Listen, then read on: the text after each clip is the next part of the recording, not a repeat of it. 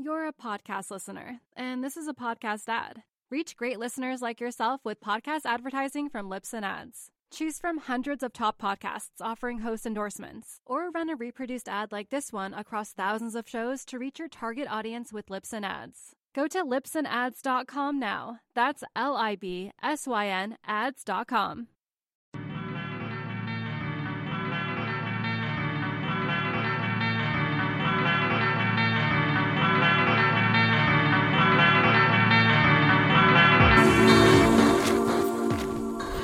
Hello, welcome back, Surf Splendor listeners.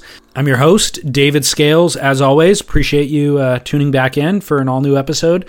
I will keep it brief and just say thank you for all the feedback about last week's episode with Chaz Smith, the famed surf writer and co-founder of BeachGrit.com. Really great feedback from that episode. Everybody seemed to like Chaz a lot more than they expected to, which was exactly my feeling as well after interviewing Chaz. So he is welcome on the show at any time. I will extend that invite to him. Love to get his feedback just on surf news topics that come up throughout the year. So hopefully we'll be able to do that again. And then in regard to today's episode, slightly different format. It is Surf News with Scott Bass, but we take the first 45 minutes of the show and interview. I kind of let Scott take the lead and interview Mark Price, who is the CEO of Firewire Surfboards, regarding the rumors that we started, basically, about Kelly Slater potentially purchasing the company or a majority share in the company anyways. So Mark addresses those rumors. You get the info straight from the horse's mouth, so to speak. And also Scott was a little unsure on the Firewire construction when we had our last show 2 weeks ago. So we wanted to invite Mark in to just kind of explain what the product is and the technology is from soup to nuts, so to speak. So enjoy that. If you're interested to listen to Mark's interview, it consists of the first 44 and a half minutes of the show, about 45 minutes. So enjoy that. And then if you want to go straight into surf news, just scrub it forward to the 45-minute mark. And the following 45 minutes is all just surf news as per usual. All right. Thanks for listening. Follow us on social media if you care to follow. It's just at Surf Splendor. And then I'll be back at the end of the show to sign us off. Thanks.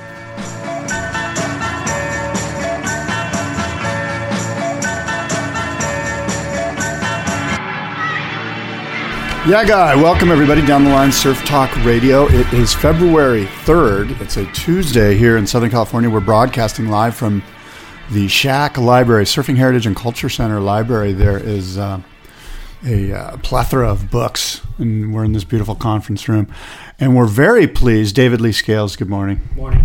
We're very pleased to say that we have a very special guest with us, Mark Price, the Chief Executive Officer of Firewire Surfboards. Mark, welcome. Thanks, Scott. Thanks, Dave. And Mark's here basically because last episode, 2 weeks ago, David and I were talking about Firewire Surfboards, and David pointedly said, Scott, you should know everything about Firewire Surfboards. So tell me, what is the construction process? And I, quite frankly, was stammering, trying to, lay down the, the build process, what exactly a Firewire surfboard is made of, how they're made. Now, since then, specifically this morning, I researched the hell out of it so that I'd be somewhat prepared. And it was really a lot of the same stuff that I did comment on. I don't know if you heard the show, Mark, but I said to David, I said, well, look, I believe it's EPS foam core construction with sandwich technology. And that's sort of the basics of it. And I know there's a lot more to it that once you sort of drill down into what a Firewire surfboard is made of, there's a lot more technology than just, hey, it's sandwich construction EPS, a build. So why don't we start there, and why don't you talk about the different processes that go into the different, the FST, right, and the LFT right. Construction techniques of a fire. But first of all, welcome. I know that was a mouthful introduction there, but welcome, Mark. Good morning. Morning. Thanks, Scott. Well, you are correct. I mean, our boards are built from EPS foam and epoxy resins using sandwich construction. Perhaps the best way to describe them would be if you consider a center stringer polyurethane PU surfboard, we took the wood out of the middle of the board and placed it on the perimeter around the rails of the board. which allowed the board to flex. So sandwich construction has been around for quite a long time. There are many brands that use EPS foam and epoxy resins and sandwich construction. So there's a lot of similarities there between our product and other product out there. But when it comes to the placement of the wood rails around the perimeter of the board, that's the key difference. And from a performance perspective, probably the most important one. You know, we feel that like parabolic skis, skateboards, snowboards, controlled flex is a performance enhancer, and by placing the wood around the perimeter of the board, we've created an environment where the board can flex and rebound and optimize that flex pattern to increase the performance. Now, I believe that it's the Future Shapes technology that has the parabolic wood on the rails, right? But I also noticed that the new linear flex technology has this unique center stringer as well as the parabolic. No, you're halfway right. So FST, Future Shapes Technology, is the original recipe. But we felt that, you know, there's many ways to skin the cat, and surfing is a very individual sport. And we wanted to create additional recipes around sandwich construction, EPS and epoxy, and flex. And we also felt that there's certain surfers just have a more traditional mindset in the way they look at their equipment. So LFT was a way to take the center stringer concept but build it around a flex component. So the LFT stringer, for want of a better description, is actually an 18 millimeter wide strip of high density foam.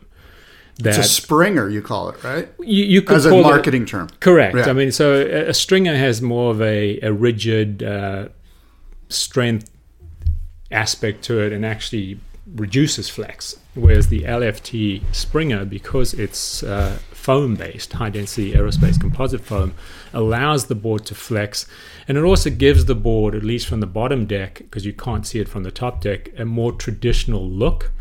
And by taking the wood off the rails, you've got white rails and a more white look to the overall board itself, which has a more traditional aesthetic appeal to it. And I can see, I will admit it, I'm probably one of those guys that would look at a board without a stringer in the middle and just go, oh, it's going to break. You know, like, right. And so it seems like the LFT, the linear flex with the springer in the middle, sort of, I would be that demographic, that guy that would go, oh, cool, look, it's got a center stringer. That's what I'm comfortable with. Even though I'm kind of clueless to the whole thing, it's almost like, let's just appeal to these guys that are basically idiots, you know, like, for, you know what I mean? Like for lack of a better phrase, like a naive guy like myself that's right. Like, I can't ride a board without a center stringer, you know? And it feels like I could see myself going, you know what, I'm kind of moving towards that LFT technology just because that's what I'm quote unquote used to. That's what I'm comfortable with.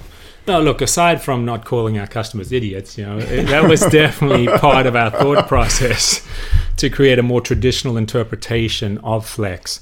And at the same time, my personal preference is LFT because it has a slightly softer flex to it. So it flexes more than an FST board. And I just prefer really loading up, you know, through turns and bending the board as much as I can, which in fact tightens up the turning radius and gives you a little more twang coming out of turns. But it's a highly individual point of view. For example, Michel and Sally obviously ride FST and prefer it. So, you know, who am I to judge? Right. But I think it is important to have different sensations in these different technologies because at the end of the day, surfing is about a feeling. We're all trying to grab a certain feeling that makes us feel good. And one flex ratio might appeal differently to another surfer. Yeah. And, you know, so we've talked about this linear flex, which is that more traditional center stringer, and the FST, which is this parabolic stringer on the rails. And then you have TimberTech, right, which is this great, it came out in 2014, I believe, last year.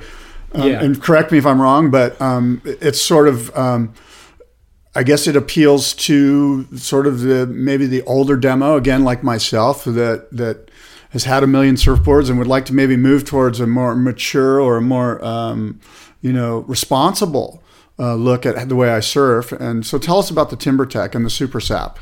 Yeah, well, TimberTech was a great product for us. And interestingly enough, we didn't develop it. We refined it. You know, we have a reputation in the industry of having an open door.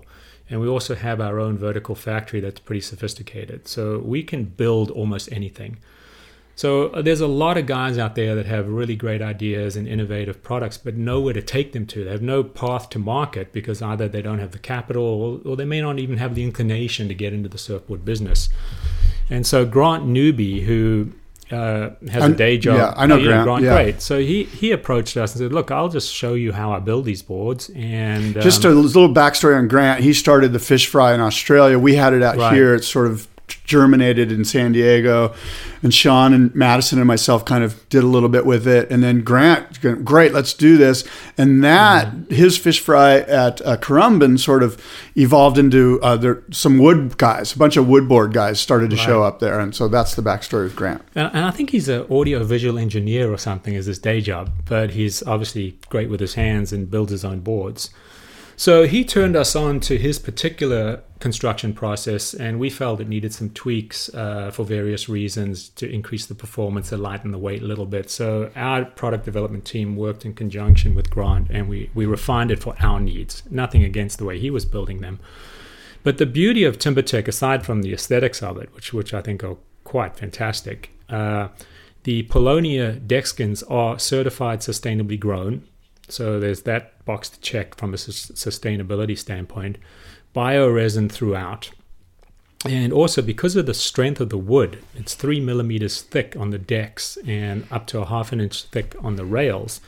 We've cut down the cloth usage and resin usage considerably because the inherent strength of the foam core wrapped in the wood is such that you don't need as much of a lamination or as much resin to create a durable surfboard. So it's probably, from a globally available, sold through surf shops. And those are important points because there's some guys on a backyard basis who are doing really innovative stuff. But when you look at it in terms of what's available for the average surfer, it is by far the most eco-friendly, sustainably built surfboard. It's not cradle to cradle by any stretch, but it's a huge step up from the traditional surfboard. And that's, you got the 1 pound EPS as its foam core, and then this Paulownia TimberTech on top and bottom, and the Entropy Super Sap resin. Is that correct? Yeah. And the other important point, when you talk about eco products, I think you're talking about sporting goods, you have to maintain very similar price points, and you certainly have to maintain or exceed existing performance standards. Otherwise, you're just creating a brick that's expensive. Yeah. And when you go surfing, no one's going to want to ride it. Right. And I think one of the beauties of TimberTech, it's ultra light, really strong, and has great flex. So it has all those boxes checked, and the price points are comparable to FST or LFT. Why wouldn't we, and I guess I'm going to answer my own question, but my question is, why wouldn't we just have all TimberTech? Because it's a great product. It rides great. How hard is it to call Michel Bourez or Sally and go, hey, why don't you think about riding a TimberTech? Are we losing that much performance here? Well, that's hard to say, because actually Michel has ridden Chopu on his TimberTechs. There's been photos of him 8 feet above the lip doing airs, so clearly he likes the tech. I think some of it comes down to, and you saw a little bit of this with Stu Kennedy when he was riding the ultra short Tomo boards at the US Open and whatnot. And I don't know if there is a bias on the judging subconscious panel, but bias, perhaps in the surfers' minds, if they get too out there on their equipment, possibly it may count against them in the top levels of professional surfing, possibly. Yeah. And I think that might be a miscalculation, but I think that thought process exists. Sure. Where they want to ride highly individualized equipment, but not too radically different from what the established competitive surfboard looks like. Sure, that makes sense. And that kind of brings me to my next question, which is, look, Michel was very close. He was leading the ratings at a certain point last year. Sally as well, I believe, was leading at some point. And she was also very close to being a WSL world champion. Now, aside from Taylor Jensen, who I believe won a world title on two of them, and I don't mean to marginalize what Taylor's done, but specific to high performance shortboards, is 2015 going to be the year when we see a world champion riding a Firewire, from snapper to pipeline and winning a world title? Is Michel our guy, or Stu? Well, Stu's not on the CT, but is our year coming up? And maybe it's Sally, quite frankly. Maybe she has a better shot at it, not to take anything away from the Spartan, who we all love. Well, I mean, I'm no good at predicting the future, but clearly they're contenders. And I think it's a matter of time before one of them, or perhaps a new addition to our team, does win a world title. How about this? In 5 years, do you think we could see this happen? I mean, I think that's fair. I think 5 years is fair, considering the breakthroughs, especially now you've got Pyzel coming on board. Like, you know, I mean, it could happen, not to mention what we're going to talk about next. So what is 5 years is 5 years. Well, I would suggest this. If you want to go out 5 years, I would suggest that whether it's a Firewire rider or another brand rider, the way surfboard technology is evolving, and EPS and epoxy are coming to the fore. You know, JS is experimenting with stringerless epoxies. There were some shots of Parco riding them. Kelly's been riding a lot of epoxy boards built by CI.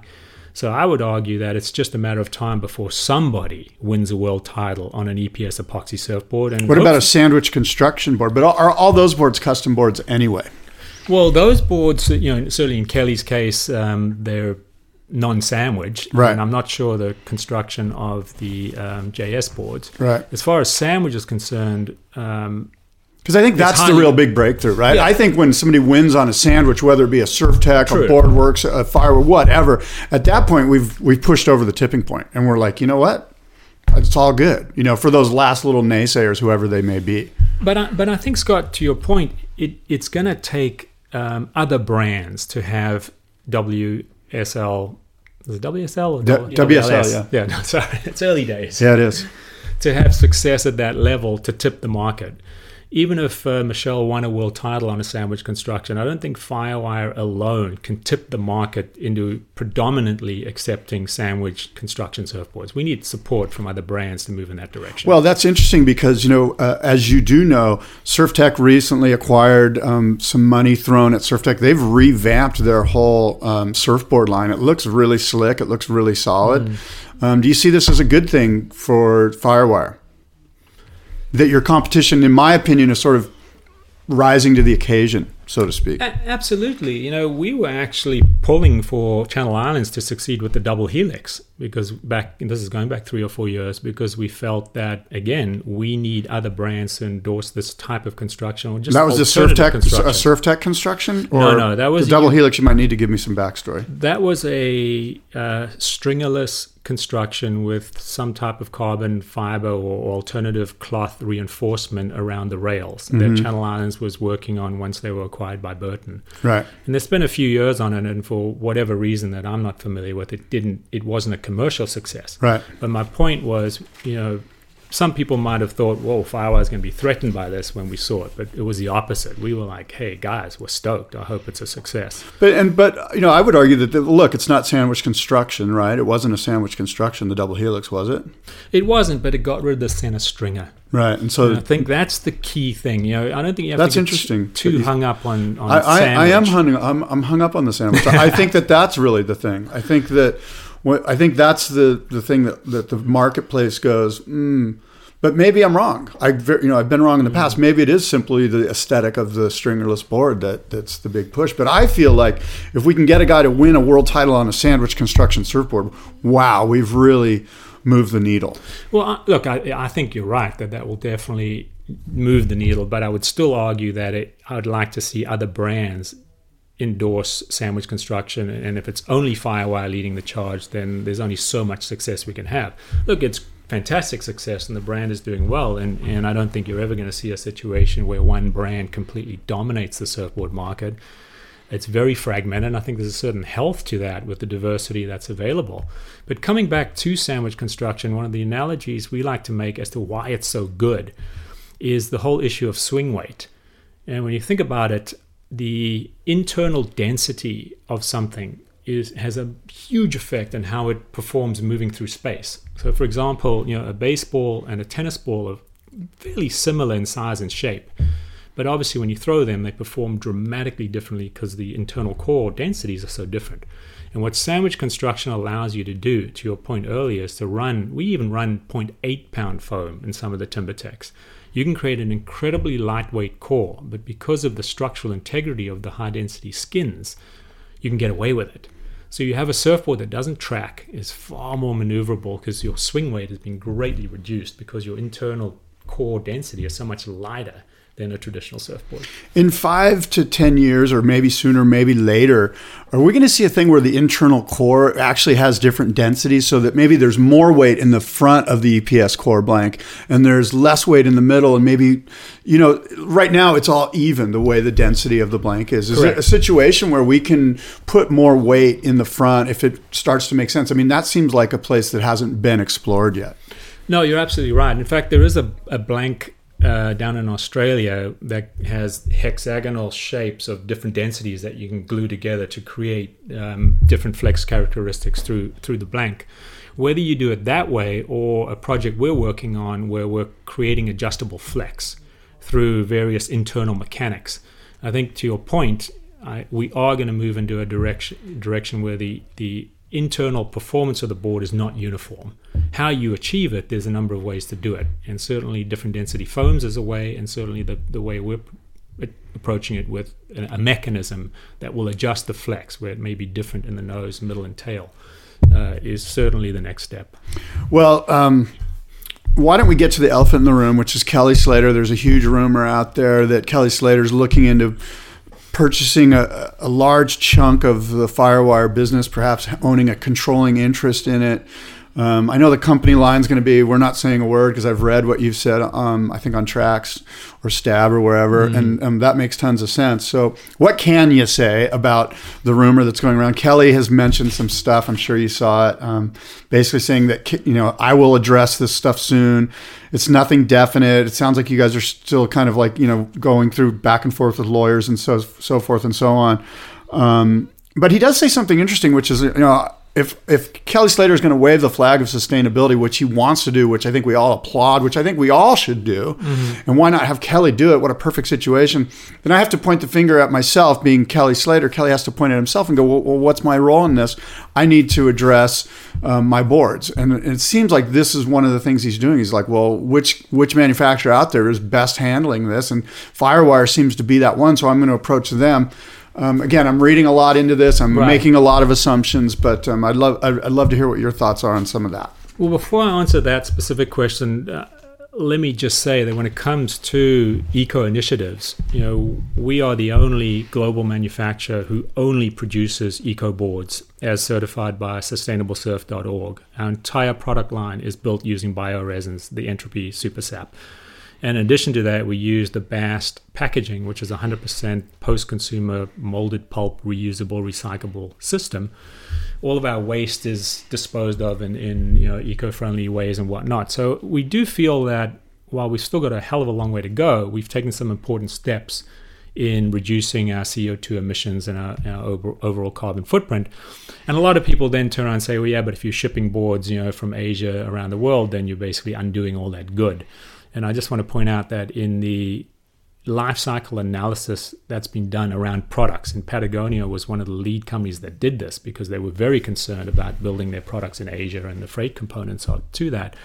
The shipping costs, and this is not air, this is sea, which is obviously what we use, are less than 2% of the CO2 emissions of all the input materials and costs associated with the product. So the shipping thing is a bit of a red herring that people throw out there that doesn't really. And speaking of red herrings, if I can just chime in about that, because I may again be naive or ignorant about this, but I've always felt that waving our flag as environmentally conscious people, surfers, surf industry people, manufacturers, any of us in this world, is more of just that we're waving our flag. That in fact, the little bit of footprint that we either add to or take away from is really negligible, relevant to the entire world and what the footprint of, say, this Apple computer is relative to, say, a surfboard. You know, I don't think, and again, I could be wrong, but I think it's more that we as a lifestyle, you know, as surfers have the ability to do it, and we're doing it. We're raising the flag and going, hey, you know what?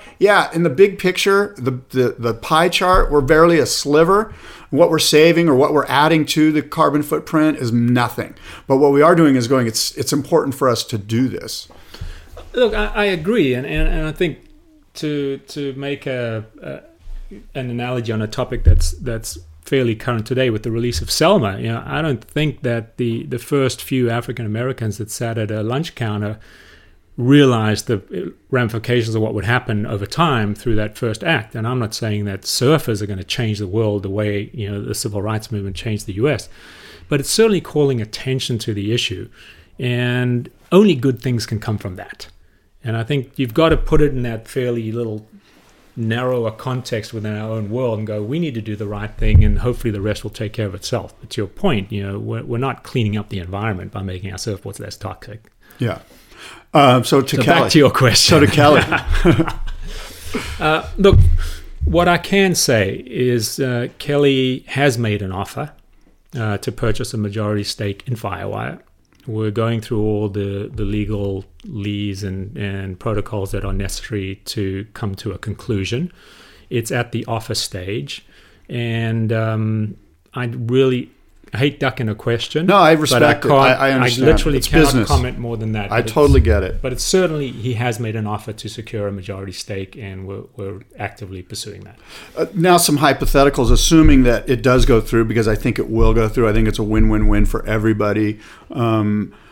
Does that mean that we're gonna see Channel Islands boards?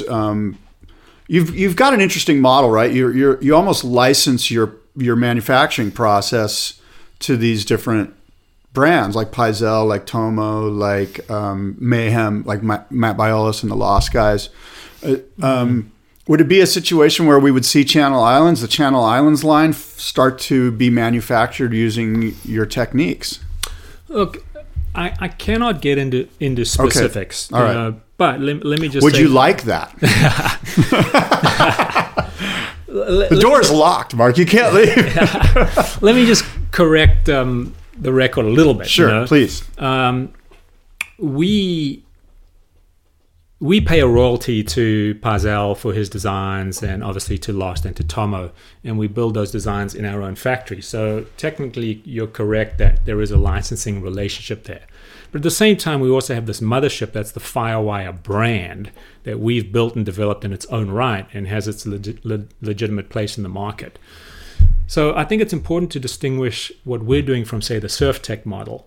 And let's just go back to the original SurfTech model, because right now it may be a little bit in limbo as to exactly how they're going to move forward with the new product. But historically, SurfTech was basically a licensing company that was just built boards for other brands under license, and that was really how they built their business. We have a much more hands-on approach. We want to build brands. So, for example, in the Tomo case, aside from a certain amount of custom boards that he's free to build at any time for anyone of his choosing, all stock Tomo boards at retail are built by us.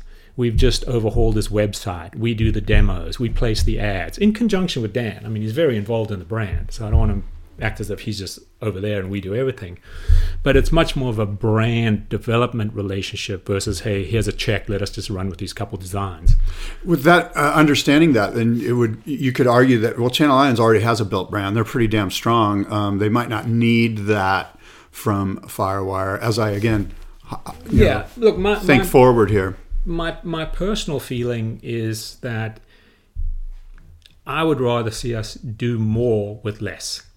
So I would rather see us continue to strengthen the Firewire business, strengthen our relationship with Pyzel, obviously expand the Tomo business, and then wherever Kelly wants to go, support that.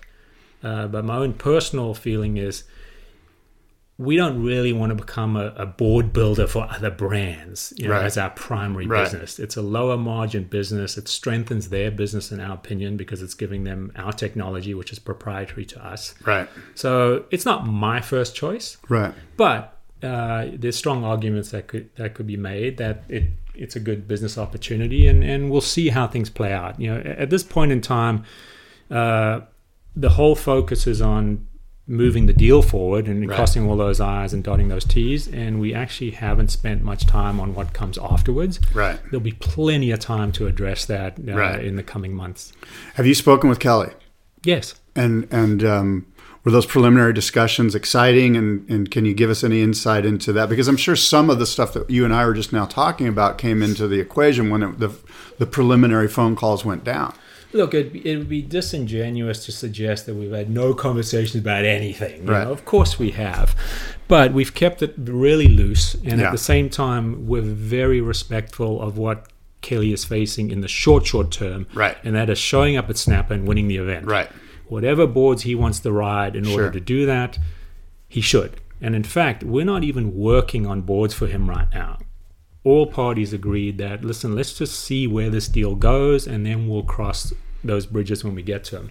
So it's been fairly superficial, but obviously we've had some conversations. Right. You know? And I appreciate you giving me as much insight as you can. I understand these things, you know, the business side of what you have to, you know, basically you have to be quiet. David and I were talking at the last episode about, these are some things that we do know. We do know that it's on video. We have proof that Kelly's semi-enamored with what Daniel's doing, Tomo. Mm-hmm. He's seen what Stu Kennedy was doing. He's on video saying that he thinks that what Daniel's creating is the future.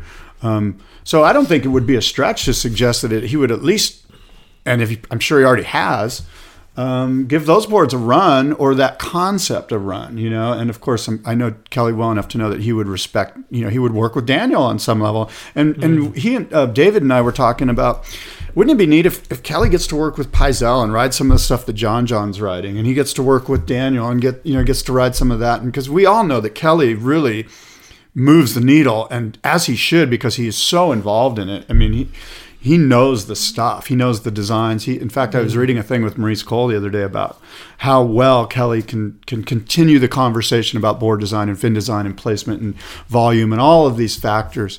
Wouldn't it be neat? You know, I mean, I think we're all excited as fans of Kelly Slater to see him try all these different things and see how they go. And I don't know if you have any thoughts on the exciting factor of Kelly riding a bunch of different boards if and when this does come out. Oh, definitely. And I think, and I can't speak for Kelly, but I think somewhere in his mind, part of the calculation is he'll be able to work with whoever he wants, whether it's Pyzel, Tomo, continues relationship with Weber that he started right now. You know, he's gotten some boards from him. Really? That's out in the public domain. I'm not sharing any secrets. Greg Weber? There. Yeah. From Australia? Yeah. Surf Pool Weber? Yeah. And Kelly Slater Wave Pool Weber. That's very interesting to me. Now you've got me.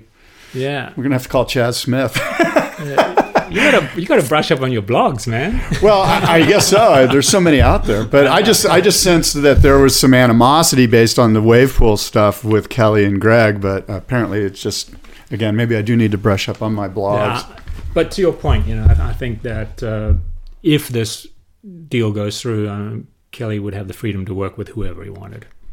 And in fact, we could potentially develop new technologies around his particular interests. You know, we've mentioned Pyzel and Matt Biolas and Daniel Thompson and the potential now that Kelly comes in, and who knows what happens when if in fact he does come in with Mike from Channel Islands or whoever. My point is that these guys are all very proud people, as they should be. I mean, they've chosen this profession of building surfboards. It's basically a passion play. It's a lifestyle play. There's not a lot of money in it. And because of that, it's very personal to them. And I know it's personal to all of these guys. Is it hard for you? Is it hard to manage these personalities? Do you even have to manage these personalities? Are there little dramas that take place that are maybe bigger than they should be on occasion? I'll take that as a yes. Well, no, look, fortunately for me, you know, I've spent my whole career on the creative side of the business. So whether it was working with designers or graphic artists or merchandisers, you know, people like Sean Stussy, Peter Schroff, Mike Salisbury. I mean, I've learned a lot from some really creative people over the years. And I think I've developed a management style that is effective in getting the best out of, you know, creative people, whereas also giving them the freedom to grow themselves and express themselves. It's always a balance, you know, commercializing product between the pure design inputs and what the market will really bear. So I think I've walked that line my whole career. So it's stood me in good stead in working with these individuals. And I think what helps me is that at the end of the day, I just have such incredible respect for whether it's the literal craftsmanship of these guys being able to pick up a plane and create this thing, or just the sheer design knowledge that they have. And certainly in say, Dan Thompson's case, his surfing ability on top of that. You know, so it has its challenges, but I think they're no different from any business that has a bunch of people under one roof or in conjunction with a company trying to create something in a collective way. There's going to be personality issues, professional issues that emerge, but they're totally manageable. That said, you know, there are certain people out there who could probably benefit our business that we consciously won't work with. So there are some lines that we draw, no matter how creative you are, because it's just there's a chemistry to a business that has to be maintained. And if you don't put some parameters in place, the whole thing can blow up. There are three events on the 2015 tour which are unsponsored, do not have a title sponsor. They're the Fiji Pro, I think the Rio Pro, the Fiji Pro, and the J-Bay Open. Could we see in the future the Firewire Fiji Open or the Firewire Fiji Pro, the Firewire J-Bay Open? This seems like, and I don't know what the cost is, I'm sure it's a lot, but this seems like, I guess as a guy who produces who loves surfboards like you do, I would love to see a WSL event that's sponsored by a surfboard company. I don't know if it's in the budget or not, but is that something that you guys even chew on and talk about? Is that in the realm of possibility? No. You know, surfboard companies are pretty small in the scheme of things. And there's no ROI basically on it. I think it's just beyond our financial capacity to fund something like that, period. Never mind whether there's an ROI or not. You know, I mean, the prize money alone and the various sponsorships involved are infinitely greater than our entire marketing budget for all facets of it. And I would also argue that, and this is where I might just be old school about it, I think that there's a certain level of visibility and firepower in the market that you really don't want to go beyond as a surfboard brand. There's a certain soul you don't want to jump the product, the shark, so to speak. Yeah, you don't want to come across as too big. Right. And the facts are you can't get too big anyway because the market's kind of small. But if someone just wanted to write a check because they want the ego gratification of having a name attached to it, I guess that's possible. Right. But we don't make decisions on that basis. Right. I will say this. I saw Mark a couple, 3 years ago come out of the water. I saw him getting some great little barrels at George's there in Cardiff, and he had just gotten a new Tomo, one of the new Vanguards, and I could see the spark in his eye. He was stoked on the thing. His smallest board he's ever ridden, and it was just, you know, I could tell he was fired up. That's always one of the closing questions when we're interviewing somebody is just, what was the last board that you rode?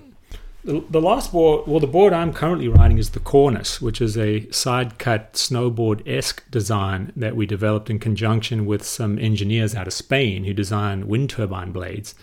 And they have massive amounts of computing power where they obviously test how these giant blades perform in various environments. And being surfers, they started modeling various surfboard shapes and putting them through these computer programs. And we took that original concept, much like the Grant Newby relationship, and we tweaked it quite a bit, and we now have this collaborative product that Dan Mann from Mankind actually designed in conjunction with the guys from Spain, and it's an amazing design. It's only 17 inches wide at the wide point. It's a 5.5, and I'm having a lot of fun on that. When you say side cut, is that in reference to the outline? Correct. So it's like asymmetrical? No, it's totally symmetrical, but it basically, instead of having a curve from nose to tail, it actually curves inwards. Understood. And Dan used to work with Firewire. Is he still involved? Yeah. And then I go back and forth between that and the Veda, you know, which is one of the newer Tomo designs. They all work on a similar principle, and that's basically making the board as small as humanly possible and still getting, you know, first-rate performance out of it. Sure. I am one of the best of show. Well, this year's best of show category, the only category, is a sustainable, environmentally conscious surfboard. And the judging is going to be based on how far can we push the parameters, push the limit of environmentally conscious building materials, source materials, and still maintain performance in the water. And obviously you guys are at the forefront there, and I expect that you guys will put a board in the competition. But again, it's only for this idea that let's push the limits here and let's raise the flag, you know. I know we're not saving the world, but let's do what's in our heart. Let's do the right thing. So I'm pretty excited about that. I think it'd be cool. I mean, there's definitely more room to move. Yeah. It's challenging because it's got to be lightweight, it's got to float, it's got to be strong, it's got to rip. But, you know, it can be done. Like linseed oils, stuff like that. Where's the next breakthrough in environmentally conscious source materials? Do you have any thoughts on that? Or, I mean, how much lighter can we get? I guess how much stronger can we get, you know? Or I guess the real question is how much more environmentally conscious can we get? We can definitely get lighter and stronger. And we're working on some vacuum laminations right now, which obviously reduces the amount of resin that's used and also increases the mechanical bond. There's also materials that have been proven in other industries and manufacturing processes that will create lighter and stronger surfboards. So one of the benefits we have is that we don't have to reinvent the wheel because it's been done in other industries. We might have to tweak it to make it right for us. So there's that side of it. But coming back to the linseed comment that you made, we actually had to add cloth to the TimberTech boards. They don't require it. In fact, Grant Newby doesn't glass his boards at all. He just coats them with linseed oil, which not only seals the wood, but it has a tacky feel to it. You don't even need wax at all. But when you're shipping boards all over the world and guys are scraping wax off with scrapers and pulling traction pads off, we felt that we had to just put a layer of cloth that's just 2.5 ounces around the exterior of the board just to give it some additional integrity for the abuse that the average surfer puts it through. Now, if each surfer were to baby their board and recoat it with linseed oil every couple months, your TimberTech board would last forever and you wouldn't have to worry. But, we have to look out for the worst case scenario. Right. And so we actually added some cloth to the board that isn't really required. Yeah. So when you start getting into the real purist approach to it, there's a lot that can be done. But then on the flip side is the maintenance and care for your board has to go up. Right. And I think a lot of surfers probably aren't willing to take those extra steps on a regular basis to look after the product. And what about, we've had mushroom blanks at the boardroom before, very experimental guys that are coming in and just basically, not necessarily first to market, just first with a crazy idea more than anything. Are you looking at the cores? Are you happy with EPS? Does that seem to be, obviously it's a no-brainer, but in 5 or 10 years, are we going to see something besides that EPS foam? Are we going to see an algae-based foam or a mushroom-based foam? Without question, because when you look at the use of foam, say EPS, for example, it's used in refrigeration panels all over the world. It's used in electronics packaging. So the incentive to create more eco-friendly alternatives is huge. I mean, the business potential is in the billions. So I think the surfboard industry is going to be the beneficiary of the needs of these far greater industries. As almost a test market, more than anything. And so, the problem with the mushroom foam right now is they can't get the densities low enough. It's pretty heavy. They could overcome that. Yeah. The biome foam that Rob Falcon is working with out of Holland is showing tremendous promise. Wow. There's some guys in Israel right now working on some really interesting stuff. So I think it's just a matter of time before there's a wholesale change in the type of materials that surfboards are built from. Yeah, I know there's a guy at UCSD that's working on some algae, basically waste from stuff they're already doing that they can blow into foam. So there's a lot out there. It's good stuff. Well, we're excited about Kelly Slater being a part of Firewire. I know it's not a done deal, and for the record, Mark's not saying it is, but the conventional wisdom, the masses out there seem the rumor mill is strong, and it's going to be fun to see what happens. I think it's a great thing as a guy who's in the surfboard manufacturing business on some peripheral, in some way. It's exciting. There's a lot of good stuff that's gonna flow from it, and so I'm jazzed. Totally. Me too. Thank you, Mark. Mark Price from Firewire. Thanks so much. Pleasure. Thanks, guys. When you're hiring for a small business, you want to find quality professionals that are right for the role, and there's no faster or effective way than through LinkedIn Jobs. Your time and capital are precious, and there is a powerful resource that can help you focus on what you're good at and integrate people into your team seamlessly to help grow your business. LinkedIn Jobs has created the tools to find the right professionals for your team efficiently and for free. LinkedIn isn't just another job board. Everyone is already on LinkedIn with their resumes and references, and now LinkedIn has designed a hiring platform to connect you with candidates specifically qualified for the job that you post about. More than 1 billion professionals meticulously organized to connect people by skill set to help us all advance our position. 2.5 million businesses already use LinkedIn for hiring, and 86% of small businesses get a qualified candidate within 24 hours. It's that fast, easy to use, and effective. LinkedIn Jobs can help you write job descriptions, filter the right person to you, and give you the tools to help you interview them like a pro. LinkedInjobs.com/surf is where you go to post your job for free. Yes, totally free. That's LinkedInjobs.com/surf to post your job for free. Terms and conditions apply. You're a podcast listener, and this is a podcast ad. Reach great listeners like yourself with podcast advertising from Libsyn Ads. Choose from hundreds of top podcasts offering host endorsements, or run a reproduced ad like this one across thousands of shows to reach your target audience with Libsyn Ads. Go to libsynads.com now. That's LIBSYN ads.com. So on the heels of talking with Mark there, and I mentioned it too, so Kelly Slater's joined forces with this brand PB Teen, Peanut Butter Teen, PB Teen, right? Yeah. To make this line of environmentally friendly furniture. Yeah. That's my first story, and it sort of seems underwhelming after that great conversation with Mark Price. So, well, it's so random. Yeah, that's what it was. What? It has nothing to do with surfing, which I get, like, branch out, but it is furniture is as out of left field as you could get, I suppose. Yeah, it's you know, my wheels start turning. I'm like, okay, so his managers, like Kelly, they called us. This would be pretty much a no-brainer. No one would even notice. Right. You're going to make like a killing. You know, your margin's going to be sick on this, and they've, you know, it's a no-brainer. All you got to do is sign off on it. And Kelly's like, all right, I'll do it. You know, just move on. But that's we don't know Kelly to take a money grab.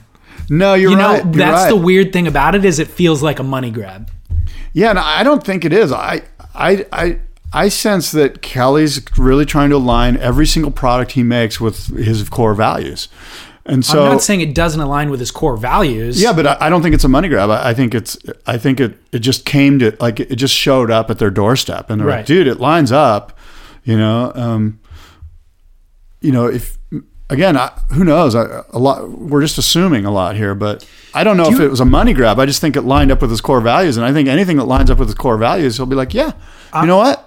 Michael Jordan underwear, Kelly Slater, you know, furniture. Yeah, I have no shame about that at all. Like, I would take the cash payout too. You know, I don't think there's anything wrong with that.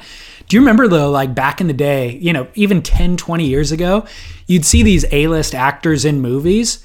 You would never see them do a hair care commercial. You know what I mean? Right. And nowadays, it's like it's open game for everybody. Shaquille O'Neal has a soda. You know what I mean? And J.K. Simmons, this actor who's in like this movie Whiplash that's nominated for Best Actor of the Year, is also doing State Farm commercials at the same exact time, simultaneously. Yeah. You know what I mean? So it's a different market nowadays. Well, I'm going to read his quote from the press release about the furniture. This is from Kelly.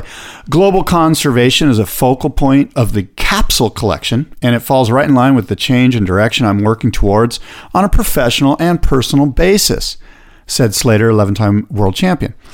In collaborating with PB Teen, we are creating a subtle and natural feel with this collection, something that has an authentic appeal for teens and their parents alike.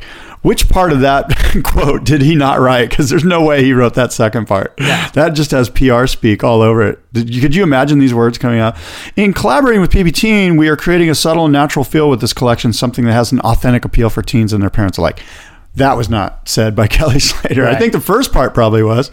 Global conservation is a focal point. Anyway, funny stuff. Interesting. Did you see his Super Bowl commercial? Yeah, that was cool. So it was actually on that. It was an NFL commercial and rally, Super Bowl rally, right? Hashtag Super Bowl rally. Yeah. And basically the NFL. It was for the NFL brand, but the concept was to like show people giving a rally cry around the world different, you know, it'd be like sports teams for sure, but then it would show like a mom cheering her kid on in his soccer game. And it showed Kelly taking a selfie in a barrel, looked like backdoor or P-pass or some giant right-hand barrel, holding a GoPro pointed at himself, screaming as he's going through the barrel. So they just took like a tenth of a second almost and incorporated it into a 1 minute long commercial. And then he put an Insta out there about it. Yeah, which was kind of cool. He's like, check out my moment. And then he pointed his camera towards the commercial as it was happening, right? Yeah. And then he like brought the camera to himself and went, ah, and like kind of screamed. For the Instagram. Yeah, for the Instagram. Have you seen his Apple commercial that he did in 2002? No. It's solid, dude. He did an Apple commercial in 2002. 2002. 13 years ago. Kelly Slater did a 30-second spot for Apple. They were advertising some new software for, you know, one of their computers, basically. And they partnered with a bunch of different athletes to talk about how they would use the software. It was video editing software. So Kelly's standing there. It's like a classic Apple ad where there's a white backdrop. He's standing in front of it with his surfboard all stickered up with logos. And he's like, yeah, you know, I started using this new software. I got footage of myself surfing Snapper Rocks, and they show the footage, and I edited it together. It must be iMovie. It wasn't iMovie. It was something else that I forget. Final Cut? Actually... It was Apple software? No. Yeah. It's something... I'll look it up right now while I'm talking. Don't worry about it. But Switch. Try to call in one of your friends that is sitting on the beach and filming you instead of going surfing. Nothing spectacular. Just cruising. It's sort of really basic surf stuff. Just some small, perfect little waves. My everyday thing, really. Put music to it, put captions in, and I've never done that stuff before, and it took me about an hour to edit. Pretty easy. iMovie program is so simple to use. Apple.com/switch. So I guess the iMovie program, but some product they have called Switch is what they're advertising. But yeah, he just talks about editing this thing together. It's I think Switch, maybe like Switch from Final Cut to Apple to iMovie. Maybe that's what it was. Smart, dude. Look at you. I know. Background in marketing or something? Occasionally, a little gem falls out. but 2002 was like prior to the internet being crazy. Like if he came out with this today, we would all have seen it on the internet. But back then, you know what I was thinking. Speaking of time, and a long time ago in 2002 was this morning when I was preparing for Mark. I realized that it's 2015. It's 10 years since the closure of Clark Foam. Oof. This December will mark the 10-year anniversary. December 5th. Yeah. Of Black Monday? Yep. Yeah. So that's kind of interesting, something that maybe we can build up to in future episodes. Maybe we can get some insight from people. I'm sure somebody now is going to listen to this and write a whole article on it. Well, I mean, I would love to get the full story, you know, like from Grubby himself. It might be a good documentary film. It would be a super good documentary because I've talked to various people about it. Everybody has a different story. Yeah. And people are like, oh no, he was a really shrewd businessman, but a good human being. And then I talked to a lot of other people who were like, heck no, that guy was a nightmare, you know? But you know what my story is that I was at the Surfer House on the North Shore when that all came down. Like we were all in there there was a bunch of us upstairs. And Chris Morrow came in, or somebody came in with like, or whoever it was, I forget. Yeah. Might have been Evan, but it was like, you guys aren't going to believe this. And like everyone kind of gathered around and we read the facts and it was like, do you know what this means? The surfing, you know, it was a big deal in our little world of the surf industry. It was big outside of the surf industry. It sent ripple effects through the financial world. You know, I mean, the Wall Street Journal wrote about it. It was everybody a big deal. Was just sort of... wonder, you know, hypothetical, what's going to happen? How's it going to play out? You know, what's it mean? Should we go buy a bunch of surfboards? Who's got blanks? You know, yeah, there was guys that were just making a run on boards. I know that I think at the Surf Ride in Oceanside, Sean Madison immediately, like he was the manager there. I think he immediately marked up every board like $500 or something. There was a run on surfboards. Yeah, exactly. It should be stated. I wonder how many Clark blanks are still floating around out there. I see them sometimes. I've seen them. Yeah, I know they're out there. It should be stated, too, that kind of the key employees from Clark regrouped after about 6 months to a year, launched U.S. blanks. Yeah, exactly. Which has kind of filled the gap for Clark. There was a few other companies that tried to fill the gap in the interim, but U.S. blanks is certainly... there's no doubt that they... they are the new Clark foam. Better than, you know, like from everybody I talked to in terms of just consistency and quality, because that's the other thing is when Clark had kind of a monopoly, there's no competition to hold you accountable and to require you to improve your craft. Now there's enough competition pushing the envelope that you have to always regroup, tighten your belt, do things more efficiently, better customer service, you know?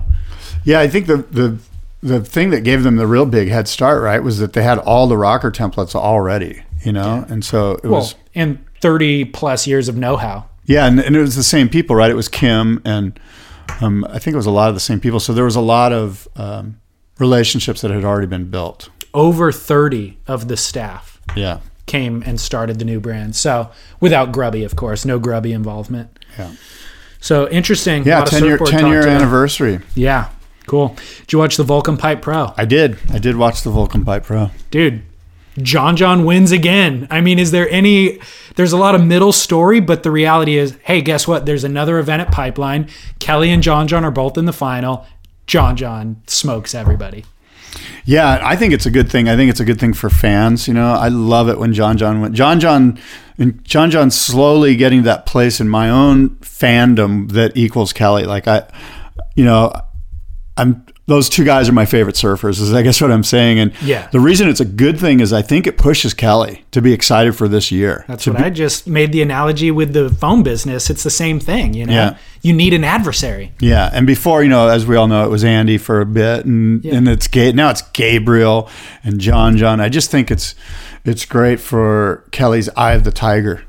So obviously when it comes down to the showdown heat between the top two surfers in the final, it could go either way. Yeah. You look at that final in Tahiti with Kelly and Gabriel, you know, and it's a matter of rhythm almost, you know? It really is, and it's like one heat could be one guy's, the next heat could be another. They're that good, and it's just splitting hairs. But leading up to the final throughout the event, I'm constantly assessing who are the top guys in this event.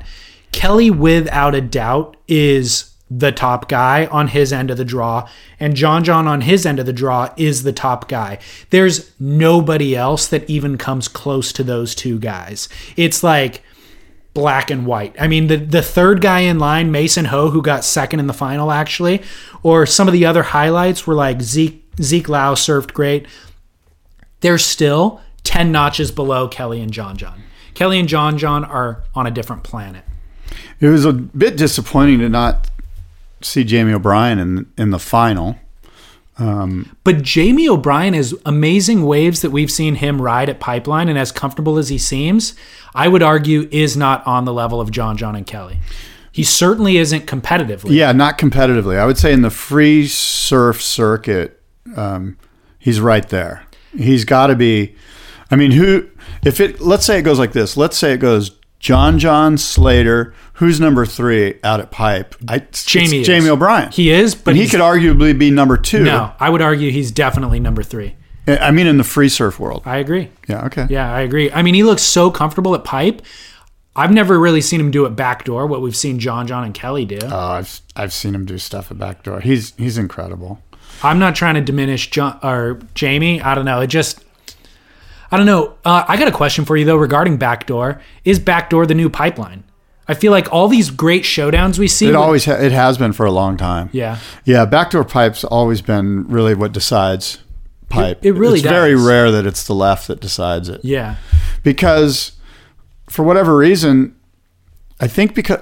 Well, let's figure this out. But we know that regular foots can go backside on the left and get sick shacks. And then they can get the killer backdoor tubes on their front side. Yeah. I think the backdoor barrel on your backhand for the goofy footers is much harder. Very much. So I think that speaks a lot to why we see a lot of regular foots winning and a lot of times backdoor being where it's at. Well, plus it's a longer tube. Yeah, difference. It's a longer, more critical tube. You're going to get a 10 more often than not on the right than you are on the left, because it's running down the reef and it closes out on the end. That section. So the Pipeline wave, the left, it's a big, wide open, cavernous barrel that gets perfect. So you can just stand there and get blown out. You're trying hard to get deeper on the left, whereas the right, you're running for your life. But that wave that Kelly got last year in the Volcom Pipe Pro, and I think a couple that he got actually at the Billabong Pro at Pipeline, well, reignited our excitement for Pipeline, because there was like death-defying drops, stomps it, gets blown out, but he made it difficult to ride. You know what I mean? Like, you don't see that happen very often at Pipeline anymore. More often than not, you see a guy take off deep and get blown out, and that can account for a perfect 10. But at Backdoor, there's a lot more rider input. There's a lot more negotiations that are made and weaving through the barrel. We saw it multiple times in this event. We saw Kelly get a 10 doing that. And then the other element that's interesting with Backdoor is we saw in John's first big score in the final, him do a massive air when he came out of the barrel, which we're going to see more of in the future, guys coming out and doing massive airs, which is something you don't see at Pipeline. You rarely see at Pipeline. And, you know, another thing, too, is that back in the day, like, say, late 80s, early 90s, the contest organizers would wait for a big west swell. They'd be like, big west swell, we've got to, because it was all about the left, you know, we need a west swell. And as soon as it started to go a little bit north, they'd put it on hold, and they'd wait for the next west swell to come through if they could. But as we know, the nature of these swells is they move across the Pacific from the Kuril Islands underneath Japan all the way over, you know, until finally they reach, you know, the west coast of North America. And as they do that, the swells become more northerly in direction, of course. And so the right-hander shows up more. And so we wait for the big west swell. We get a couple of rounds in the big west swell. And then all of a sudden, Backdoor and the left start to work. And then it's more of Backdoor. And then let's say we wait for the next round, you know, the last couple of rounds. And again, it happens. We wait for the west swell. And then as we get towards the quarters, the semis, and the finals, the swell has swept to a place where, again, it's more about the north, more about the Backdoor. Yeah, we're not going to get that many west swells in this 10-day waiting period. Right, and especially on the final day. Right. You know, there was a couple of days. There was one great day. The day, I think it was 2000, the year that Machado beat Mick Lowe in the final. It was epic. All lefts, just crystal clear, not a drop of water out of place, just perfect left, real Pipeline. Mm-hmm. And Machado won it. And that was 2000. And God, what an exciting time it was to see. It's, I kind of hope for the left a lot of times, because it almost is like, God, we don't see the left as much as we used to. And I'm trying to think, what was the other? Can you name a goofy foot that won Pipeline since Machado in 2000? At Real Pipe. Jeez. Think back, you know, like it's Fanning, Parco, Slater, John, Jamie O'Brien. Andy. Then like Bede and Jeremy Flores. Yeah, crazy. There's not too many goofies that have ever, you know, when was the last goofy? I don't know, but I guess Gabe Medina, right? He just won it. Oh, he didn't win. Oh, yeah. No. Oh, wait, did he? No, Julian Wilson. That's right, Julian. Dang, so, we have terrible short-term memory. Yeah, we do. We're old. That's okay. You're calling guys out from 2000 but can't remember 2 weeks ago. That's how it works. What's his name? Oh, Gabe Medina. So anyway, that's interesting, right? Like, it is very interesting. I wonder if Machado was the last goofy foot to win in 2015 years ago.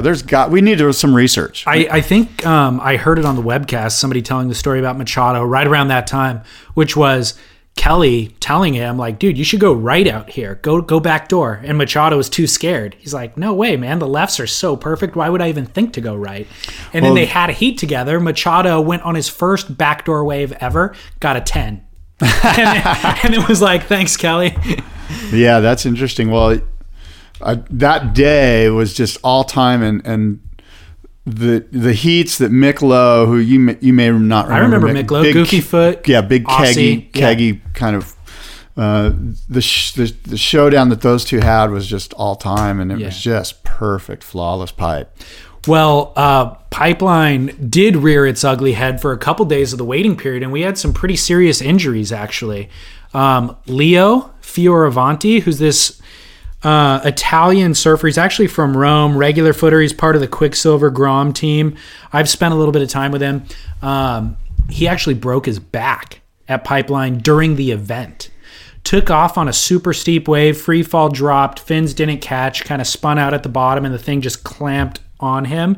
He hit the reef directly on his back, like pinned against the reef on his back, and then the wave kind of broke on him, so forced him deeper into it. Broke 2 vertebrae, had to get pulled from the water. They weren't sure how bad it was, took him to the hospital, and now he's in a back brace. But he's like, 17-year-old Grom broken back at pipe, pretty gnarly. Yeah, that's sad. During a heat. That's a bummer, man. And then did you see last night the injury? I don't think I did. Pretty gnarly situation. Just I was following it on Instagram late last night. Tahitian surfer. He's on Volcom. I'll pull up his name while we're talking. But he wiped out. I didn't hear anybody talk about the wipeout, but they found him unconscious. Apparently, the board hit him in the head, and the lifeguards pulled him out of the water unconscious to the beach, tried to revive him on the beach for a long time and weren't able to. So they got him in an ambulance, got him to the hospital where he's in critical condition. Wow. So as of this morning, it's all people just shouting out, hey, send prayers his way. Because he's still alive, but he's in critical condition and unconscious. I'm going to pull up his name right now. That's too bad. I'm sorry to hear that, man. That's a total downer. Tuhiti Haimani is his name. So listeners will get more information about him before we're able to update them. But yeah, pretty gnarly guy. I guess he surfs Chopu. You know, the guy's from Tahiti, so he's fully capable of doing his thing. But critical condition at the moment. Well, that's a bummer. Let's see other stuff about the Volcom Pipe Pro. Really, like you said, nothing too surprising. Zeke Lau was great to watch. There was tons of action. The swell was like mid-period. There was tons of waves coming in, it seemed like. There was always action going on. Yeah. It was a pretty good broadcast. I enjoy Richard Wolcott. You know, I think he does a good job. I love Dave Wassel. Ronnie Blake, he's always great. You know, Chris actually did, again, I think Cote does a pretty good job. He's toned down his, you know, Chris is pretty good. Yeah, I like him. So one thing that I don't know whether we talk about sponsor talk really, if it matters, but kind of interesting to me, Zeke Lau, up and coming Hawaiian powerhouse surfer. I like his surfing a lot. And the Red Bull has done this 21-day series, and they were profiling him leading up to this event. And seems like a great kid, great athlete, really competitive. He's off of Volcom. He's been a Volcom team rider since he was a kid. And I guess Sonny Garcia posted an Instagram talking about like, oh, Zeke's off Volcom. Hawaiian surfers don't get enough support from the corporations. And then deleted the Instagram later. I guess the Instagram only existed for a few hours, and then he deleted it. The rumor was that Zeke opted out of renewing his contract. Like Volcom was willing to support him, and for some reason Zeke backed out. So curious about that situation. Looking for a bigger deal, maybe. I guess. Yeah. But it's funny, you know. Like I always ask you, you know, how many pairs of shorts is Zeke Lau going to sell? You know, right. Like there's only so many guys that are going to move product for these companies. You know, yeah. And I think you're in an uphill battle if you're a Hawaiian, because the Hawaiian image is sort of one of thuggery. I don't know if that's correct or not. I don't know if maybe that's too much of my opinion, but I mean, when I think of a Hawaiian surfer, I think, I better put my head down and walk away, you know, like interesting. And I'm not saying Zeke's that way at all. I'm just saying that my, if I was a marketing guy and I'm like, should we throw dollars at this guy? You know, I want somebody that's going to sell product, not going to scare people. Sure. You know, and again, I'm not saying Zeke scares people. I'm saying that the idea of Hawaiians in general is kind of like, a little spooky from a marketing standpoint. Do you feel that way, or maybe I'm throwing too much of my own trip into this? I mean, those assessments that you just made are fairly accurate, except those aren't in Volcom. Wouldn't be afraid of that. No, I agree. Volcom's I don't mean Volcom. I mean it just Volcom's in general. On board with Hawaii. I just mean in general. Like if this was in general, yes. Acme Surf Company, and I was looking for somebody to drive my product, I'd look to somebody more vanilla like Brett Simpson than I would. Yeah, but somebody that could be considered, you know, like whatever dangerous element. Yeah, yeah. Well, Volcom's the antithesis of the Acme Surf Company. You know, they're fully comfortable getting behind Kyborg. Yeah, for sure. So you posted something on Facebook. Fergal Smith, the Irish surfer, he's got a web series called Growing. You and I have never talked about it on the show, but I've actually put it on my notes probably 5 times, and we just never got around to it because I've been watching it on and off. I think he has 20 episodes or so out. I don't watch every single one of them, but I've definitely checked in with them occasionally. Have you been watching that series? I just did that. I watched that one bit that I posted, and it was really cool, you know. And he's this surfer in Ireland who just kind of self-publishes this YouTube series. They get insane waves in Ireland, like slabby, massive, as scary as anything we've seen coming out of Australia or elsewhere. Yeah, frigid. And then he lives this real bohemian kind of like farmer, but it's tilling the land. It's not bohemian in the like hipster sense of Orange County where you have everything at your disposal and you push it aside to live. It's just the way you live in Ireland. That's the way it is there. You have to farm to get your food. Potato milk and stuff like, you know. Knit your own clothes. Yeah. Van life is a way of life because it's necessity, you know? Yeah. So it's rad to see. He's a homegrown dude, but seems amazing. And I admire their surfing and how hard they have to work for it and how good they are. Yeah. It's like I have all this stuff at my disposal and I'm not as good of a surfer. I think it's a young man's game over there. To surf in those elements with that kind of power and those, you know, I think you don't see too many older surfers in Ireland. Well, that reminds me of Gary Linden this past week. I have him on my notes. Yeah, I mean, Gary Linden, 65 years old. I had him on the show a while back. We talked about big wave surfing and all that. The dude's 65 years old, paddled in at Piahi, got his first wave ever at Piahi. What do you have on it? Basically the same thing, you know, that here's our, the vice president of the Big Wave World Tour or whatever his title is. Founder of it.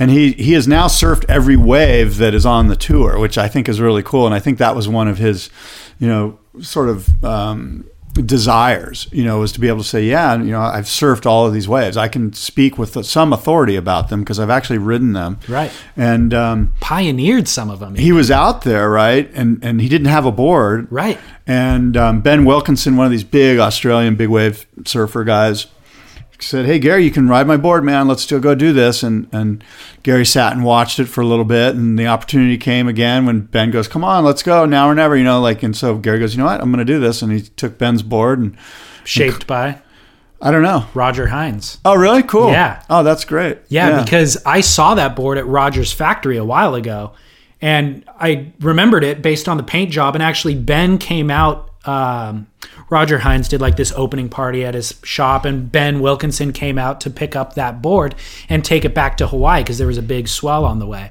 So I remember seeing Ben pick up that board. This was like a month ago. And when I saw that image of Gary, I was like, dude, Gary shapes his own boards and he makes incredible big wave boards.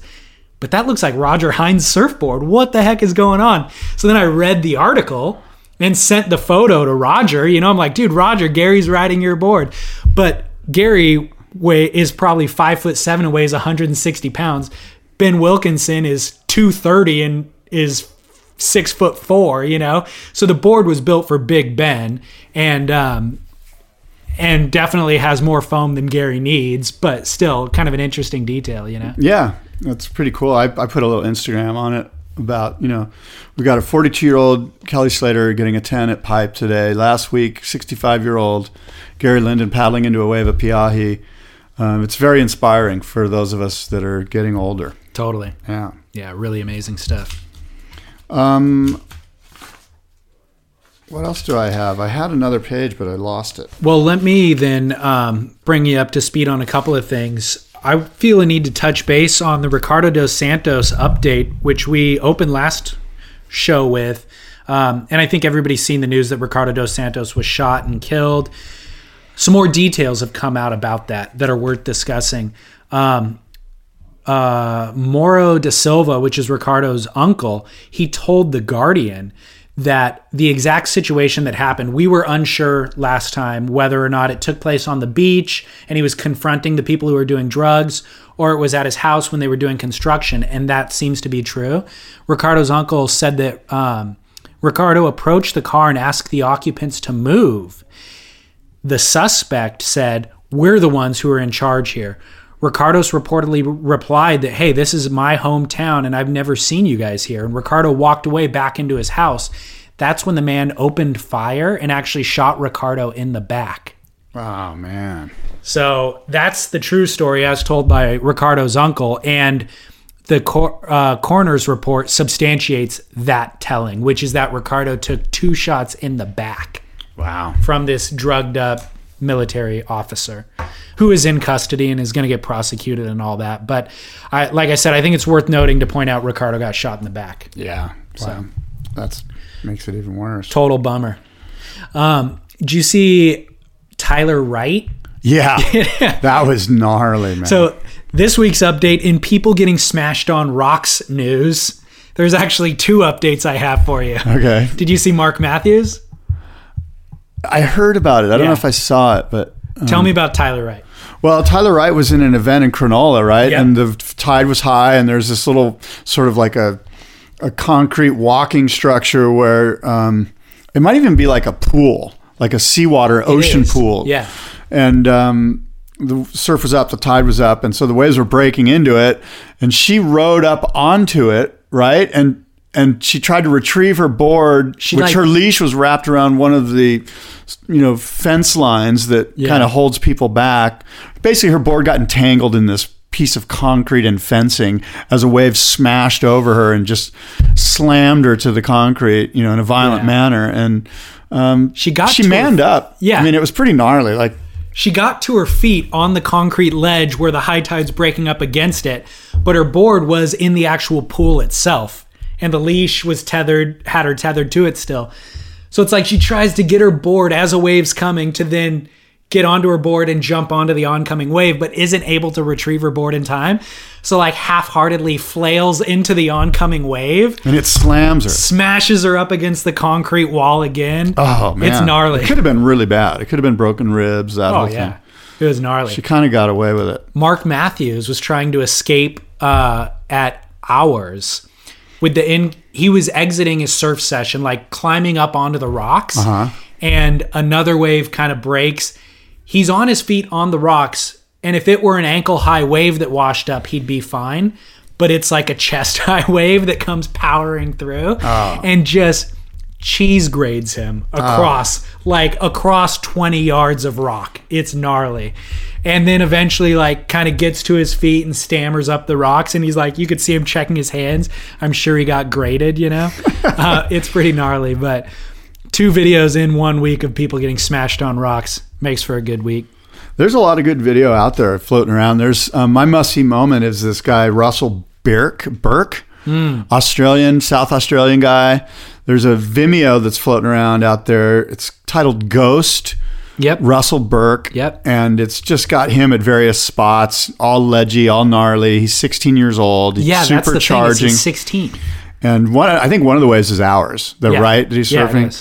And it's pretty neat. I mean, if you want to get fired up, this kid charges. There's every little surf community has got that 16-year-old where you're like, God, that guy's a madman. They seem to come every couple of years where I live. There's a couple of just hellmen. Yeah, but to me, I see the 16-year-old ripper all the time doing air reverses. I never see the 16-year-old charger kid. Oh, yeah, I see those guys. That's fewer and far between, Yeah. We had Jay Moriarty at Mavericks, that Tahitian kid, Manoa Drole's younger brother, Mahiti or whatever his name is. Yeah, where I live, there's a couple little slabs, so there's guys that are sort of chargers. Yeah. Guys like Brian Conley when he lived where I lived. Brian was one of those guys. Andrew LaGreco was one of those guys. I don't know if you know Andrew LaGreco. Daryl Goodrum. There's guys, and then there's underground guys like Ryan Birch's buddy Eric.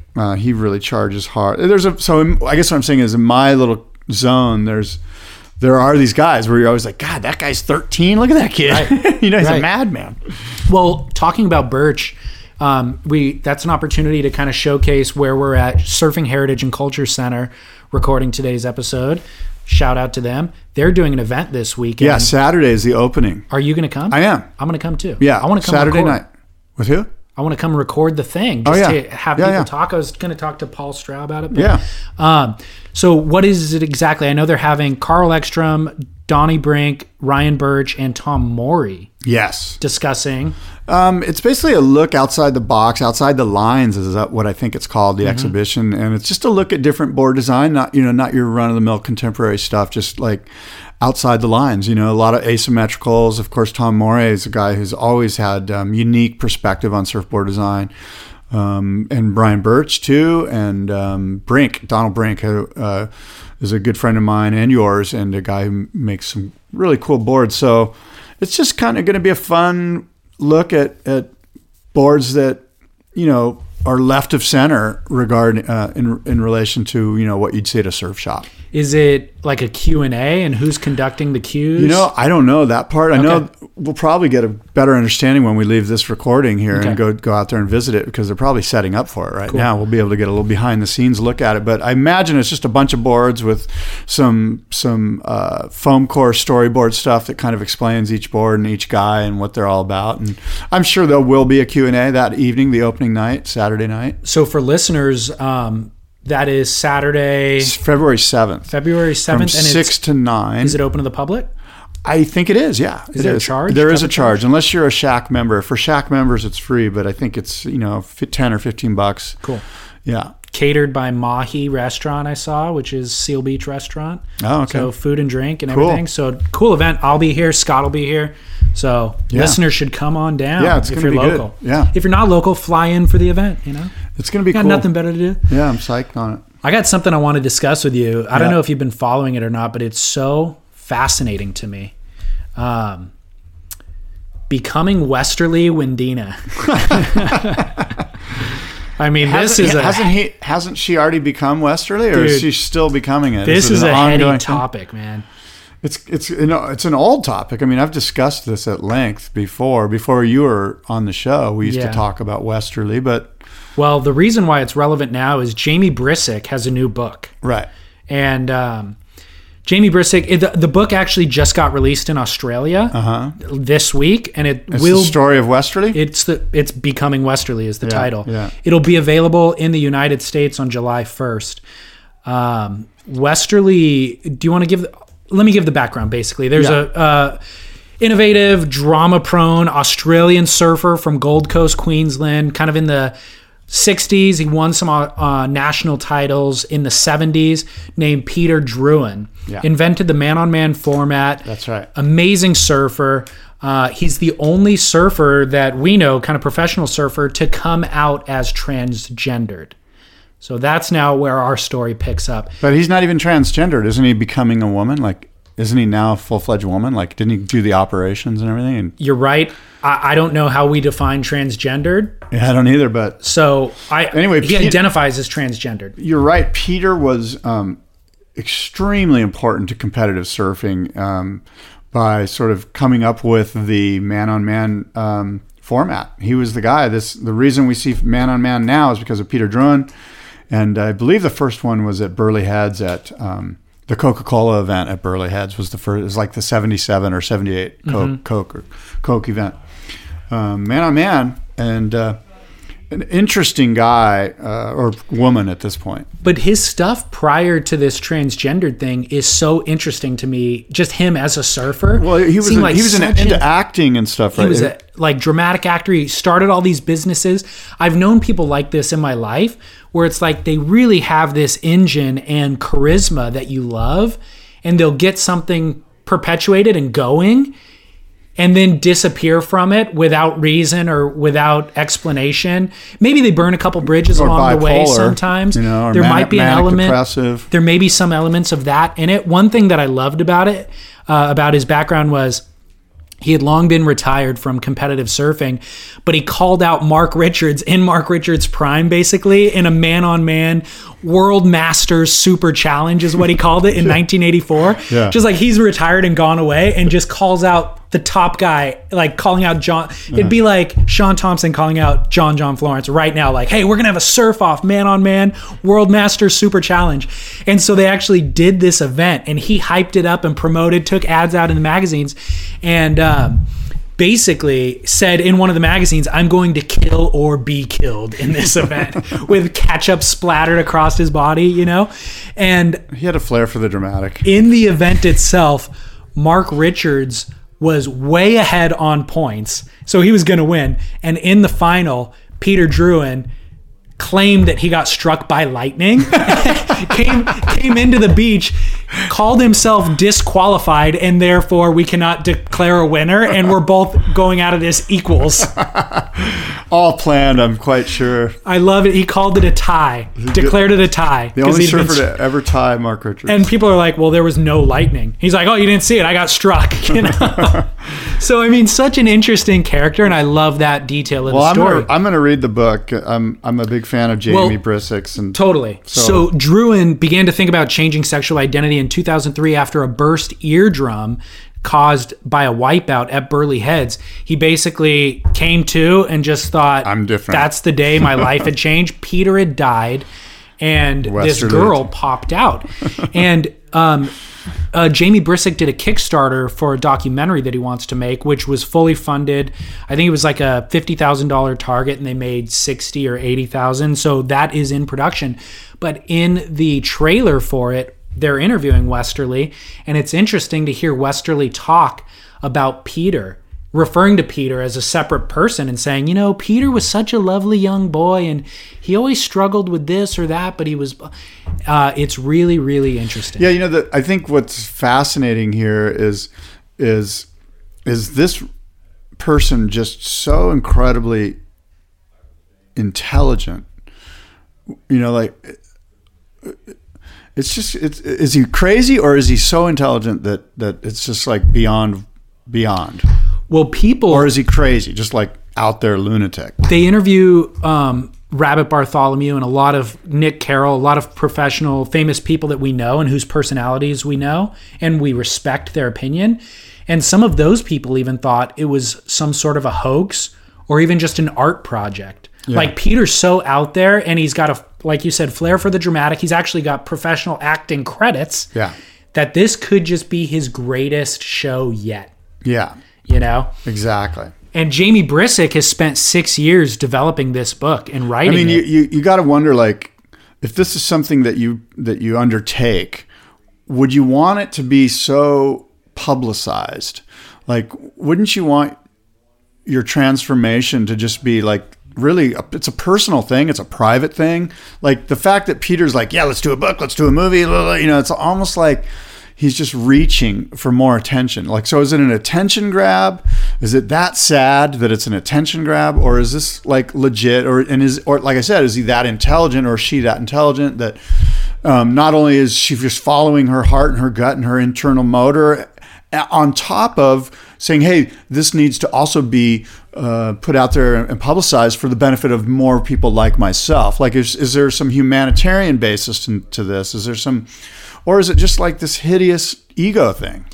That's an interesting point. And one thing that Jamie said was that actually Westerly doesn't identify with the transgendered community. Westerly is a girl. No, it's not. No, she doesn't even.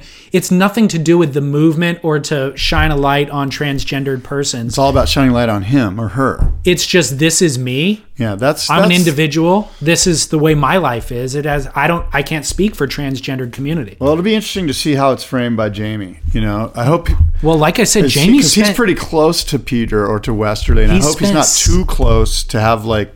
An objective. The glass is taken off, you know, the rose-colored glasses. All I know is he has done his research. He spent 6 years with Westerly. Yeah, this story's been going for a long time. Yeah. So.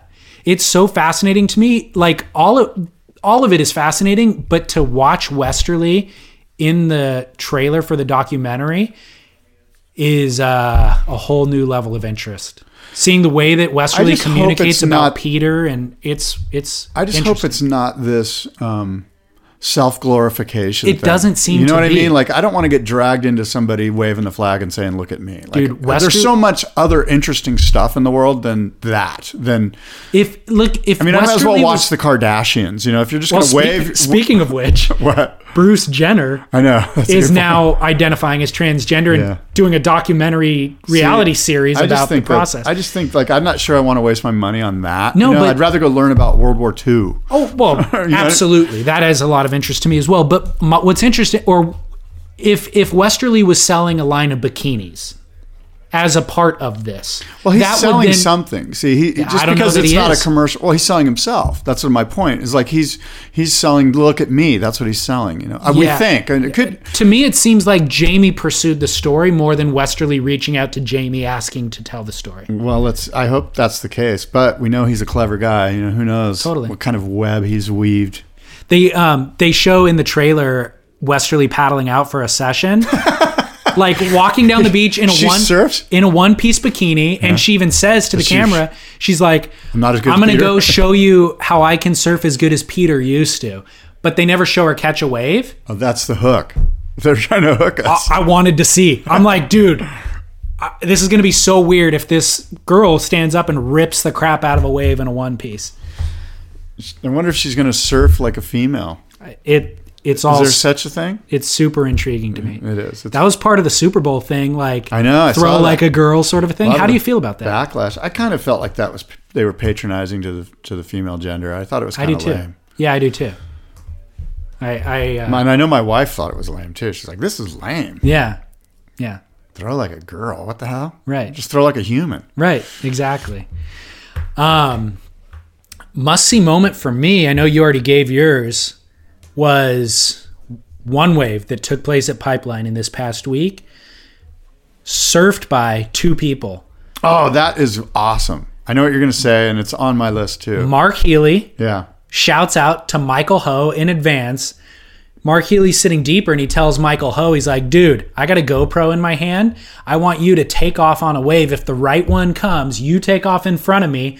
I'm going to get barreled behind you and shoot the thing on my GoPro." And they do it successfully. They both get proper barreled on the thing. Awesome. And they've got multiple angles of the wave, except Healy did not frame it properly while he was riding in the tube behind Michael. So unfortunately, the GoPro footage isn't that killer. He posted a frame grab of it on his Instagram.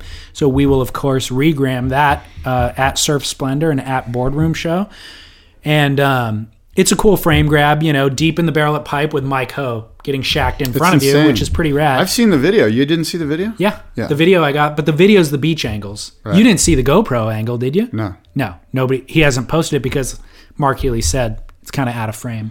But that's my must-see moment, dude. It's a proper barrel for both guys. Cool. More proper for Mark, but still pretty rad for Michael. Do you have a Duke and Coop? Well, my Duke is Gary Linden, and I think it's a co-Duke because I'm going to throw Michael Ho in there too because these old guys inspiring us. Crap. Is that your phone? Dude, I just blew it. Sorry.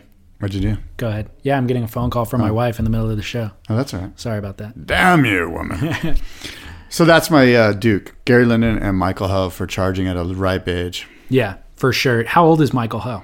I want to say he's like 56. Something like that. Yeah. He might even be a little younger, but right around 56. And Mason, by the way, I said placed second in the Volcom Pipe Pro. Mason's ripping. Yeah, that was fun. Love it. Yeah. Riding giant, long surfboards. I don't have a Kook. Well, let me give you my Duke. My Duke is the Burray Beach Surf Club. Have you heard of the Burray Beach Surf Club? No. Well, they are my Duke of the Week. All right. They're located in Sierra Leone, which is shocking. Hundreds of people are infected each week in Sierra Leone from Ebola. Yeah. It's like one of the epicenters of Ebola. The death toll was at 3,000 at the time that this article was published. This article's in the New York Times, and it was sent to me by listener Brent Baker. He's like, dude, these guys are the perfect Dukes. Basically, this club was just getting going when Ebola hit, and the idea behind the club, founded in 2012, is run by poor fishermen, kind of like a cooperative, was just to enhance ecotourism, protect Sierra Leone's pristine coastline, and create some jobs. Burray Beach is the only surf club in the country, and about 30 or so surfers kind of eke out a living by renting out boards and cooking up beachside meals to the tourists that come visit. But there's no tourism anymore because of Ebola. So they're just kind of running this surf club, but it also, it's a therapy basically for poverty-stricken people, of course, but also for the Ebola patients who exercise helps with the disease, you know? Mm. So really interesting story on New York Times. I'll post a link to it on surfsplendorpodcast.com. That's my Duke. My Kook is the Surfline Wave of the Winter program. I love the Wave of the Winter. I love seeing the winter. They make a cool video about it at the end of the year. But currently, they have 138 entries into the thing. They need to freaking filter this. It's like they accept any wave submit. Anybody can submit a Wave of the Winter at Pipeline into this thing. And so there's tons of entries, and a lot of them are mediocre. A lot of them don't deserve to be Wave of the Winter entries. And a lot of the entries, there's multiple entries for the same wave filmed from different angles. Uh-huh. So it's like I'm watching entry number 65, and it's like, all right, there was a mediocre barrel by some no-name at Pipe. Click on wave number 68, different angle of the same mediocre wave. Yeah. It's like, dude, this is wasting my time. Right. Surfline needs to put a filter on this thing. Give me the 10 best waves of the year. That's what I want to see. All right, that's makes sense. Yeah. Well, good. I before we chime out, I'll say one thing. I watched a great documentary called "Last Days in Vietnam" about basically the pullout from Saigon in 1975. Really great documentary. And then I'm reading a good book called "The Guns of August," which is all the political drama leading up to 1914 and the start of World War I. So those are my two things. You burned through a lot of books, dude. Yeah. Good for you. Yeah. And I guess until next time, you can contact David. Hello at surfsplendorpodcast.com. And you can contact Scott at Surf Talk San Diego. SurfTalkSanDiego at gmail.com. I love it. Sometimes I want to jump in and save you, but it's better just to let you try to figure out your own email address. Let that brain go. Well, you never email yourself. How do you know? That's right. Well, okay. Until next time. Adios and aloha. I will pick your clothes up in the morning. I will put the coffee by the bed. All right. You know the drill. Everything that we discussed in this episode is on surfsplendorpodcast.com. All the photos, video, on social media as well, at Surf Splendor. You can always follow us there. Also, make sure to rate and review the show in iTunes, Stitcher, wherever you listen. We've actually gotten some really nice, recent, well-written and thoughtful reviews, so I'm very grateful for those. Please keep them coming. Of course, that helps the show grow, as I've said before. So, and always just share the show with friends. That's also important. Give them Chaz Smith's episode, or maybe they want to know something about Firewire Surfboards. Bang, here you go. We got more than you need to know about Firewire Surfboards. Thanks, Mark Price, for coming on the show. Thank you, Scott Bass, for helping out and conducting that interview. Thank you, listener, for tuning in and sharing. Until next week, this is your host of Surf Splendor, David Scales, saying shred on.